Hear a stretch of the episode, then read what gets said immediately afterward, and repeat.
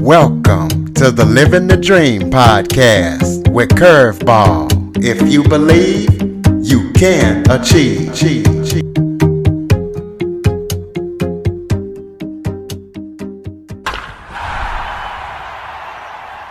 Hello and welcome to another episode of Living the Dream with Curveball.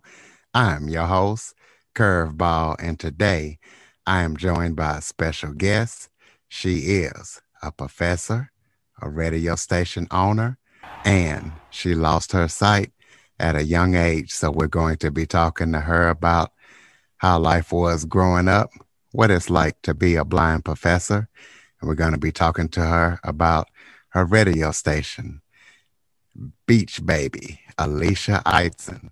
Thank you for joining me today. Oh, thank you for having me. It's an honor. Oh, anytime. Why don't you start off by telling the audience a little bit about yourself, anything that you might want them to know, a little bit of background about you. I am originally from California, and I moved across the country all the way to Florida about 17 years ago. And gosh, I am a mom and a grandma now and a wife. And I like to think of myself as a good friend and a good sibling. I have siblings. And so I'm kind of your stereotypical person, just growing up and had a few challenges and am learning to overcome them as I go. So let's talk about growing up blind. When did you lose your sight? How did you react to that, and what was life like growing up, starting off sighted but losing your sight? Yeah, I was born sighted, as you stated. I went from early on until about 8 years old just fine, and I had a third grade teacher who noticed, I guess, that I was squinting a lot, noticed that my grades were not as good. I was really a pretty bright kid, I guess. And because of some vision loss, which I didn't even realize was going on because it was such a slow regression. So anyway, she noticed. So hats off to her. She told my mom, and so my mom took me to an eye doctor, and I was immediately diagnosed with an eye disease called chronic uveitis, and the doctor explained it mostly to my mom, so the language and the words at 8 years old, I didn't really understand. I did hear him say, eventually go blind. But although I knew what blind meant, I don't think that it hit me, the way that it hit my mom. I was given a pair of glasses, and at that point, anything that was blurry cleared right up. So I didn't even pay attention to blind. It didn't really feel like eventually I would go, quote unquote, blind. It was about 2 years later when the glasses weren't helping as much. I went back to the doctor. They gave me a different set of glasses that were stronger and a little thicker, weighed a little bit more. And again, I could see, I thought, just fine.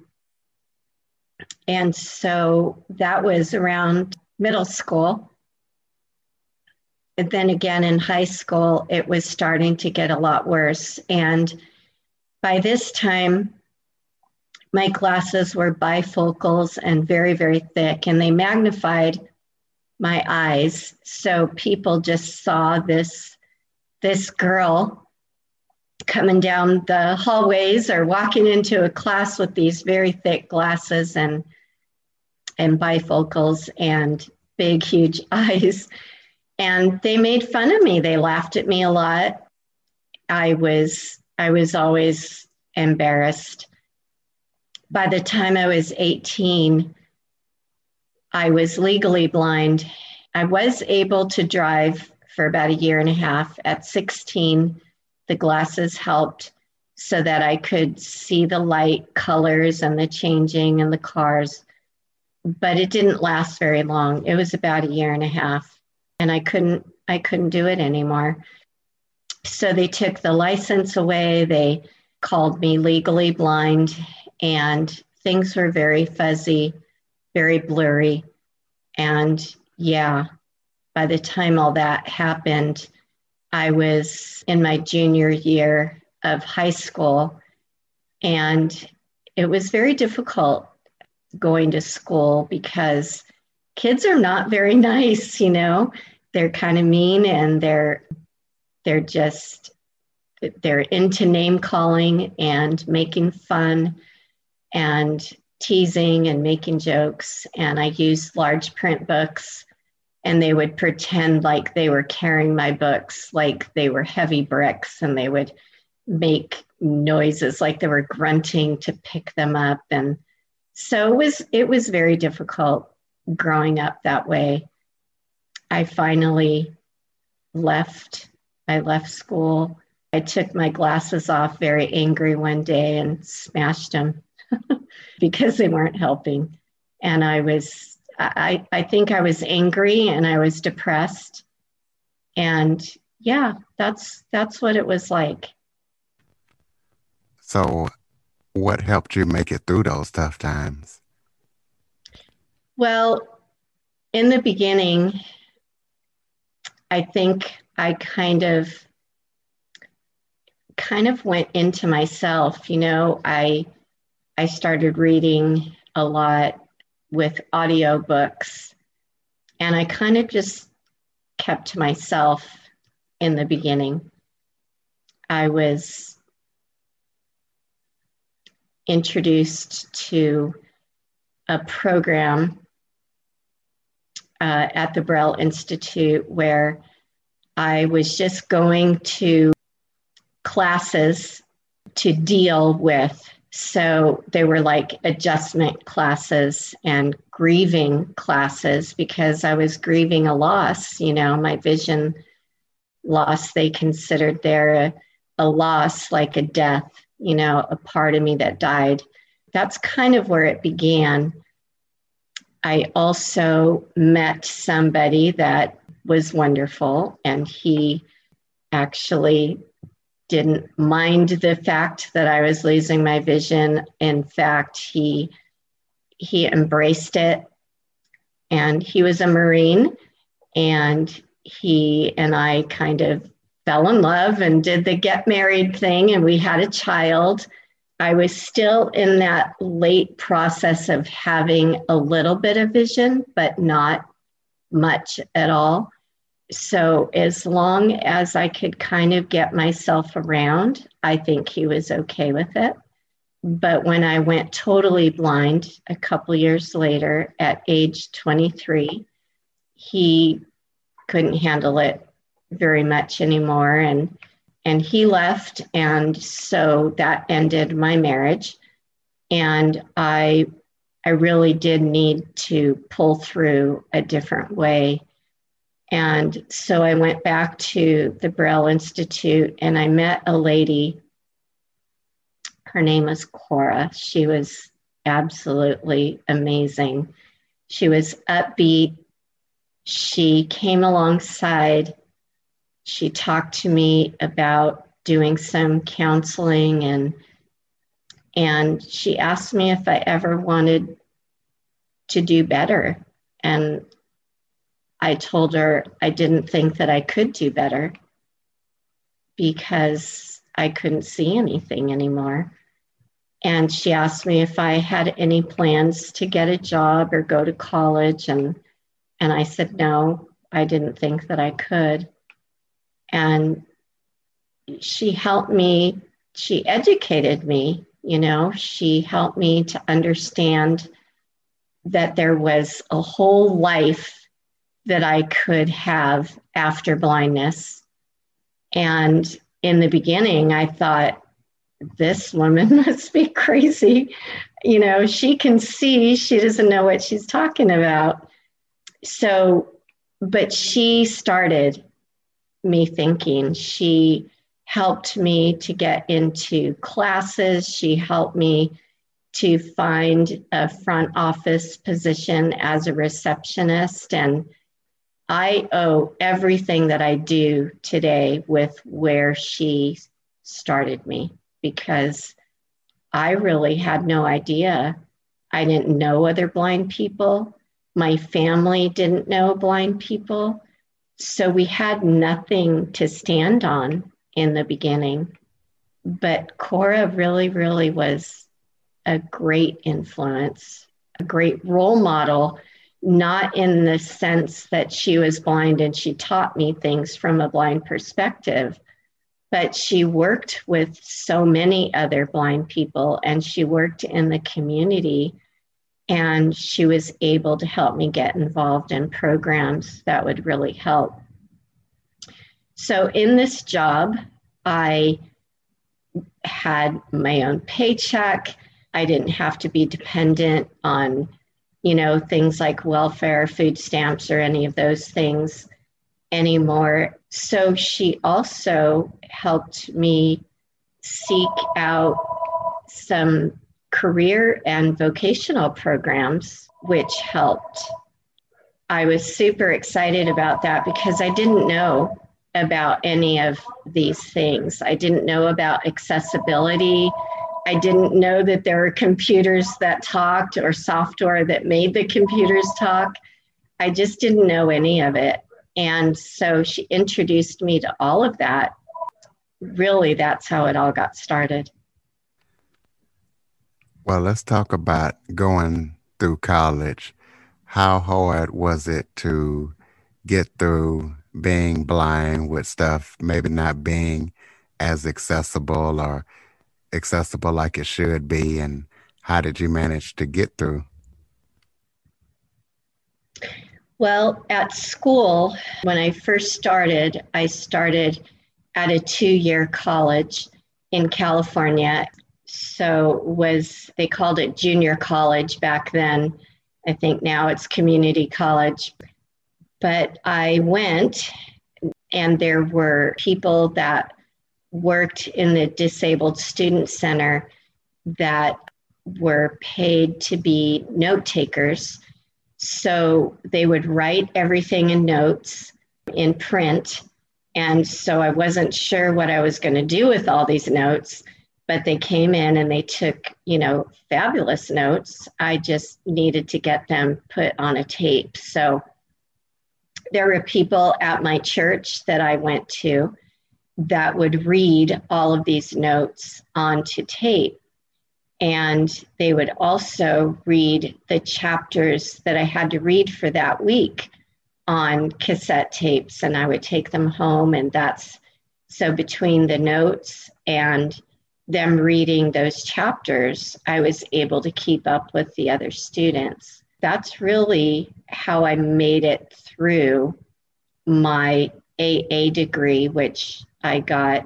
It took 2 years, like pretty much everybody else. And seriously, and I used a guide dog on campus. So that's how I got from, you know, class to class. I was trained by an orientation and mobility instructor to help me use the dog to get from place to place on the campus. So talk about the degrees that you do have, and these degrees have led you to be a college professor now. So tell us about that, and tell us about the degree that you have. Okay. The 2-year degree that I got was an arts degree in human services. So human services, it was kind of a general degree that helped me to learn how to understand kind of where I came from. There was human services, which entailed victimology because there was some abuse in my past as a very young child. It helped me to understand where I was and where I could be emotionally. And there was some drug and alcohol certificates that I received and some family studies certificates in that program that I received. So I thought that I would continue on and get a bachelor's and possibly a master's so that I could later be a marriage and family counselor and help others in my same situation or in similar situations. And so I did. I went to a four-year university that was in Fullerton, California, and it was called Hope International. I got a bachelor's of science degree there in human development. So I understood at that point then how people's minds developed and how the developmental process of people changed who we are. From A to B and from B to C, you end up becoming that person that you started, you know, back at the A level, right? So you just made this big, huge circle.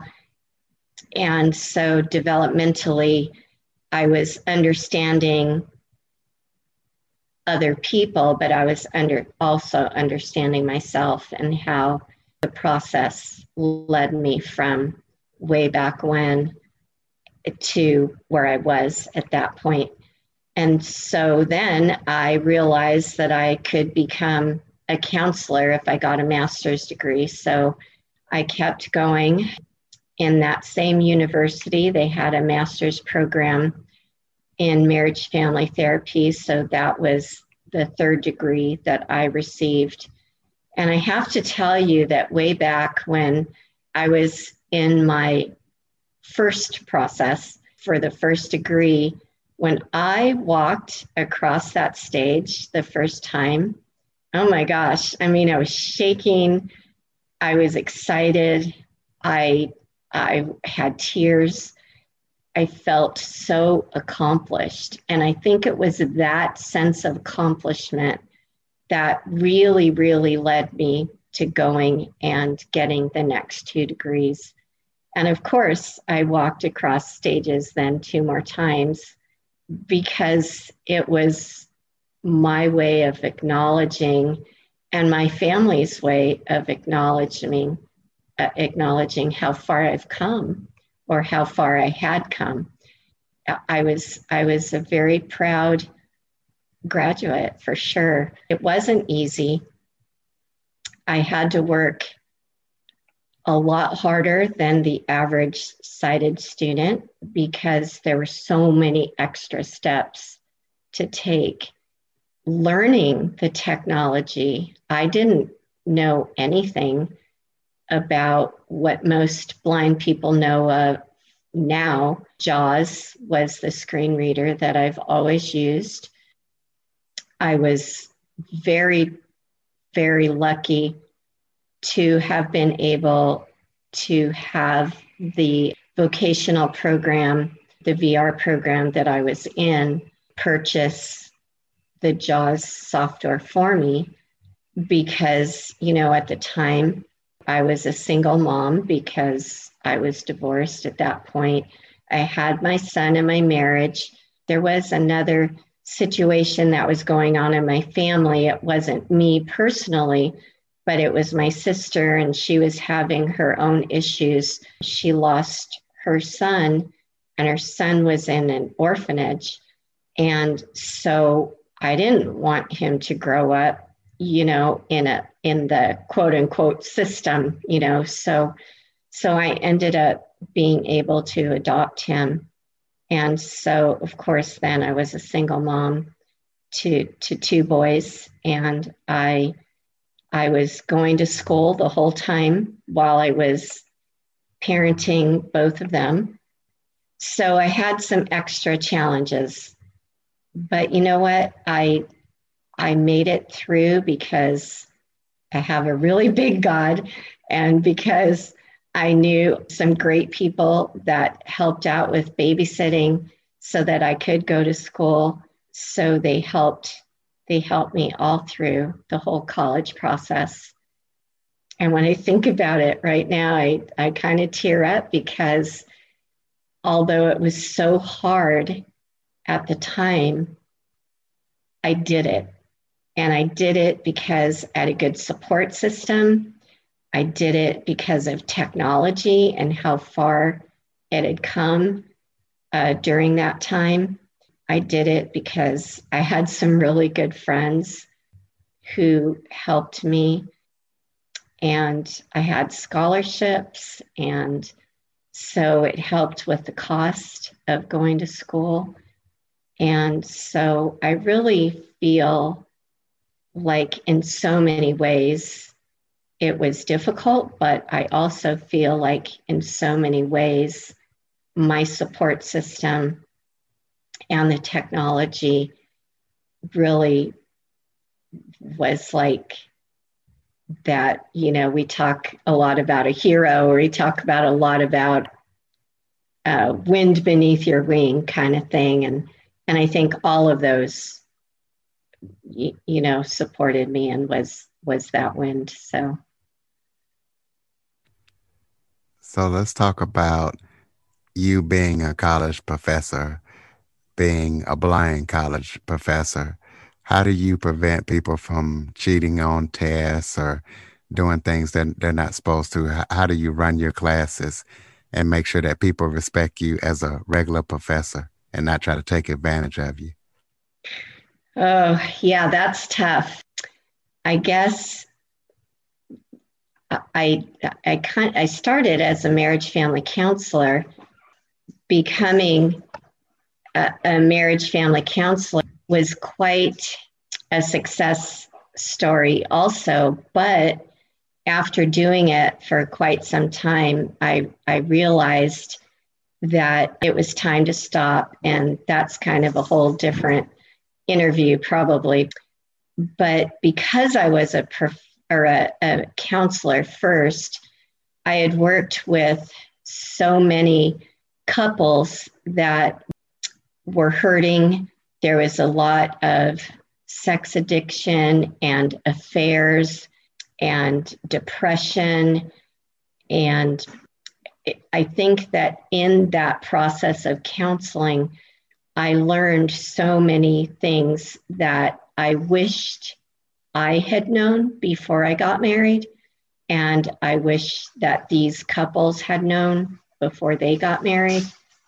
And so I had to decide where I would go after being a counselor. And when somebody told me that with a master's degree, I could teach at a community college, I thought I might look and see if I could teach something in counseling or something in some of those other fields. So when I applied, they told me that I would qualify for teaching human sexuality, and I would qualify for marriage and the family, or marriage and intimate relationships. So those are the classes that I applied for. It took about 3 months from the time that I put in my application to the time that I heard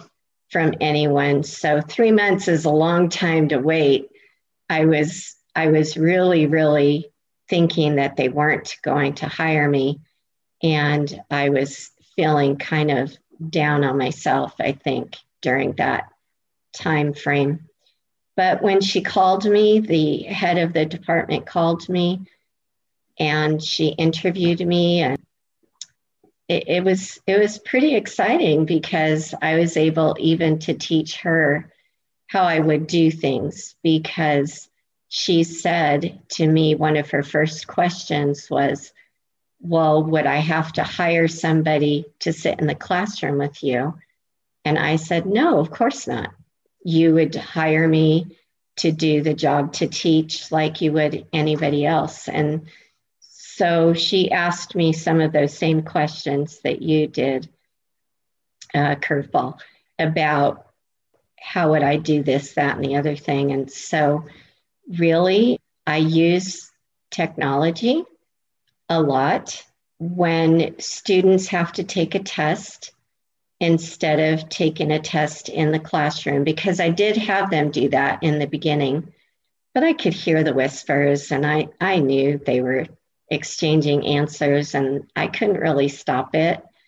So we started using the Canvas technology. At the time it was called Angel, but now it's called Canvas. And so I used that program. We set up our tests online and they take all the tests online. Some of the students that might need extra time or extra help, they'll go into maybe a disabled student center and take their tests, and they're monitored so they can't cheat. And for the other students, they have to do it timed, so they can't really cheat either. The program enables the test to kind of be proctored on its own. So because there's a time limit and because they wouldn't have time to rush through and race through notes or race through a textbook, which, you know, some of them probably do have that because I'm not sitting there or someone else isn't sitting there. But it's done so quickly that really they do have to know the information. So that's how tests are done now.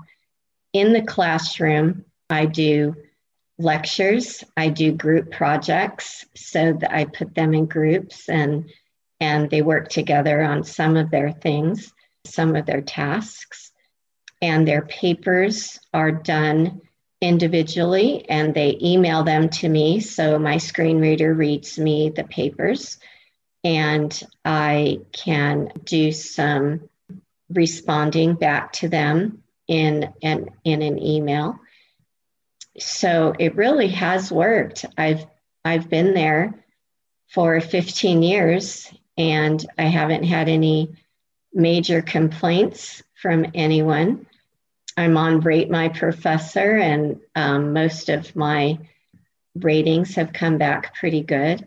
So I think that I've learned how to make things interesting, and I bring in speakers from the community. So if we're talking in a human sexuality class about the different lifestyles or gender identities or orientations, then I bring people into the community who work directly with that population. And so they will talk about it from their points of view.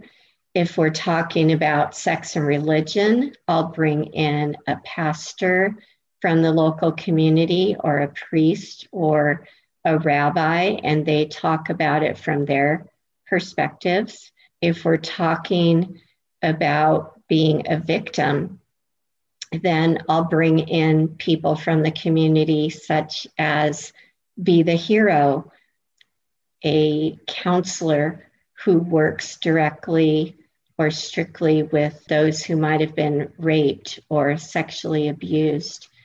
And so there's lots of ways to bring in the community. And by doing those community speakers, I'm able to teach and educate my students on what programs are in the community. So some students won't speak out about some of their own issues, but now I've taught them, even though I may not even know that they were in that position.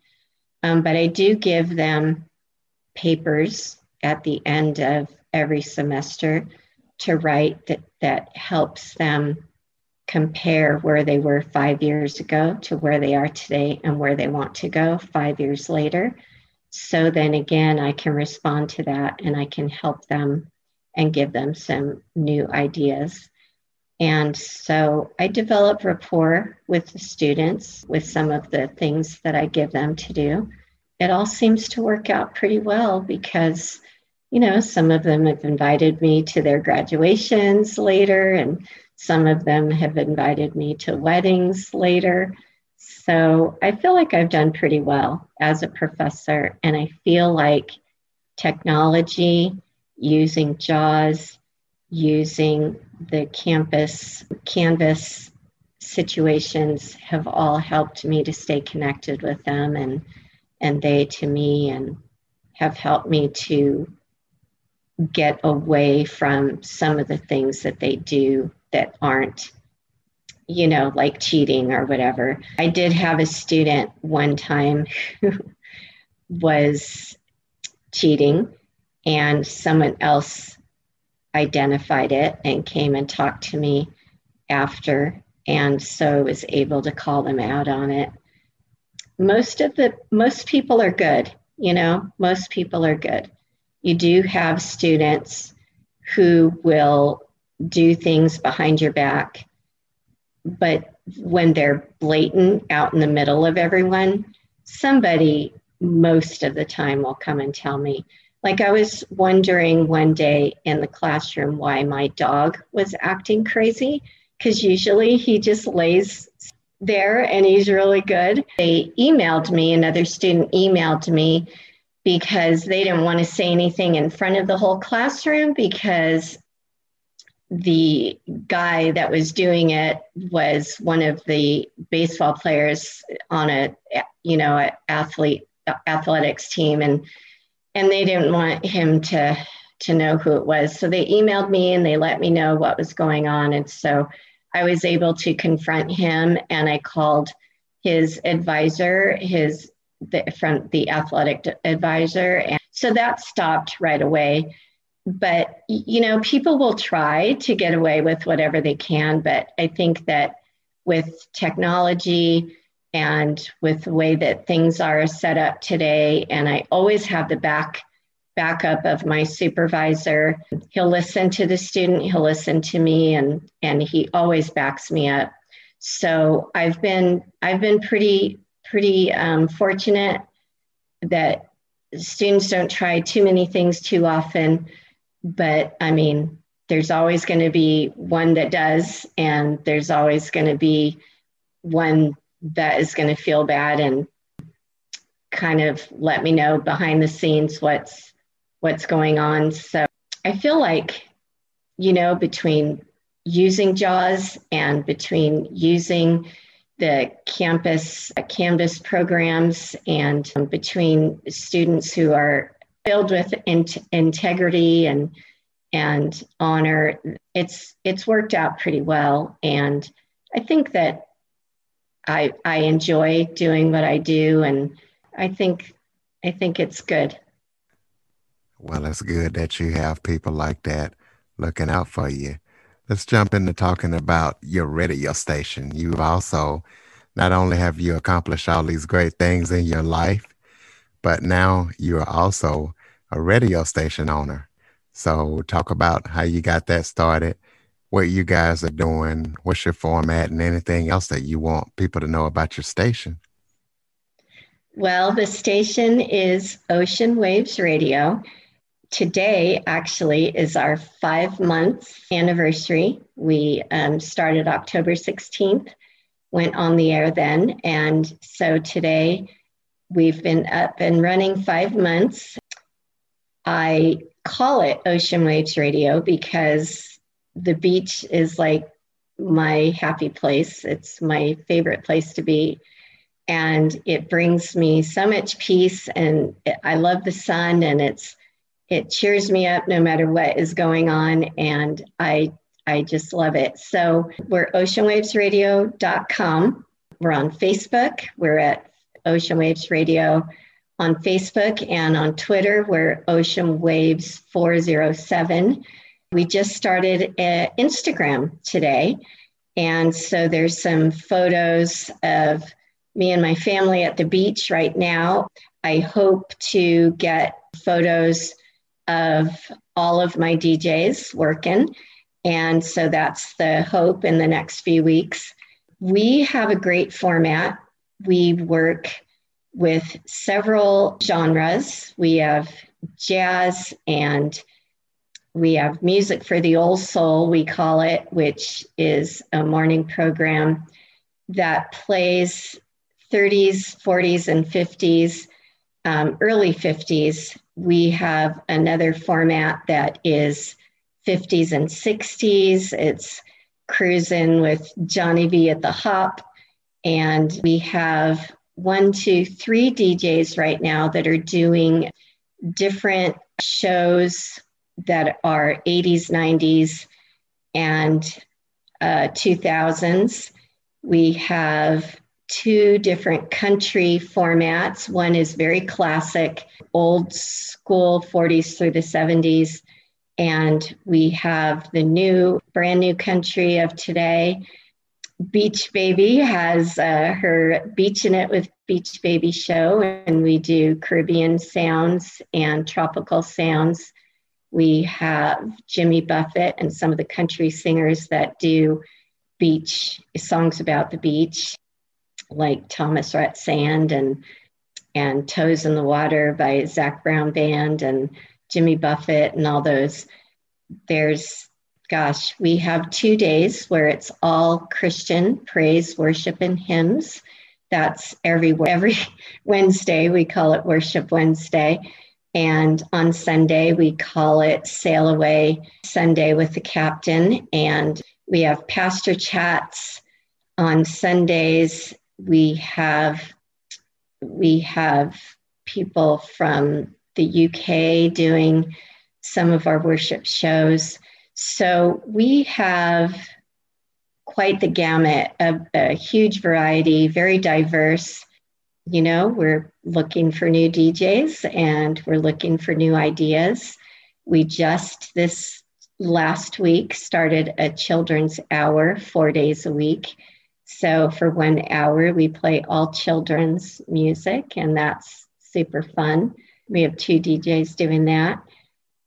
And gosh, I don't want to leave anybody out. Oh, we have new wave, alternative, and punk show once a week for 2 hours. So we really do have a huge variety. And so we have a show for everyone. I mean, there's just about everything. There are a couple things that we may add in the future. But, oh, and we have Yesteryear's Baseball, which is a game that's played actually once a week. We have 2 teams from history play one another using dice and using stats from the year that they're being played. They're able to play again, and we do a regular series. So we're on our 3rd series right now. Game 5 just played, and it's the Mets and the Mets and the Reds, I think. I hope I'm not wrong, but they do a game right now. They're in the, like I said, just finished the 5th inning or the 5th game. And so hopefully there will be 2 more games and we'll see who wins. But we have that on Friday mornings. I'm looking for a sportscaster. I want somebody who loves sports to come in and do at least an hour a week. I love football and baseball and I kind of keep up because of other family members, what's going on with basketball and hockey. One of my DJs is totally into golf and he wants to do a golf show, but I don't want just a strict, golf show. I really want to encompass all of the sports. So that's what I'm hoping for in the near future. We love it. And we're a great team and we love working together, and we haven't had any real issues thus far. So the hardest thing, again, is technology. And it's just learning all there is that can be done and all there is that should be done. But really, for 5 months, I think we're doing well. We're growing. We started with 2 DJs. We have 10 now. So we're really moving quickly and we're loving it. So hopefully anybody who listens that is interested could email us at oceanwavesradio@gmail.com and let us know where you're interested. There's also a DJ application on our website that they would need to fill out. So yeah, we're just loving it. It's super fun. I love music and I love the beach. And so I've been able to coincide the two of them, kind of join the two of them together. So yeah, it's exciting. Sounds like you're doing a great job. Do you have any final thoughts before we close it out? I guess because you are talking with a lot of people that have overcome blindness in so many different ways, I guess I just want to end it by just kind of letting people know that, you know, whether you're sighted or whether you're visually impaired or blind, you know, we can look at it as a real bummer, and anybody would. I did. It was not an easy thing to overcome, and there's still things, you know, after all these years that we have to overcome. But one thing that I always say, and I use the ocean as my format in this, but, you know, if I'm cruising along and I fall out of the boat for whatever reason, and the waves are hard and they're strong, and I have to fight to keep my head above water. I have to tread, and I will do whatever it takes to swim back and get back on the boat, you know, because the only other option is to sink. And I don't want to sink. I want to tread, and I want to keep swimming, and I want to get back on that cruise ship, you know, because that's where life is good. So I guess I would say to your listeners, if you're only treading to keep your head above water, you know, find a path for you to swim back and get back on the boat, because that's where it's fun. That's where it's safe. That's where you can get from point A to point B. And we all have, or should have, goals. And even though I've come as far as I have, I still have goals to go farther. And so I'm going to find whatever way I can to make that happen. And so I would hope that would be the case for your listeners as well. Thank you. Thank you so much for letting me do this. It's been, like I said in the beginning, an honor, and I love it. And I love sharing my story because I want it to be able to help others. Well, we sure appreciate you coming on, and I definitely wanted to get your story out there so you could help others too. Ladies and gentlemen, that was Alicia, the Beach Baby Eidson. Make sure to follow, subscribe, share, review, and rate after listening. For more information on the Living the Dream podcast, visit www.djcurveball.com. Until next time, stay focused on living the dream.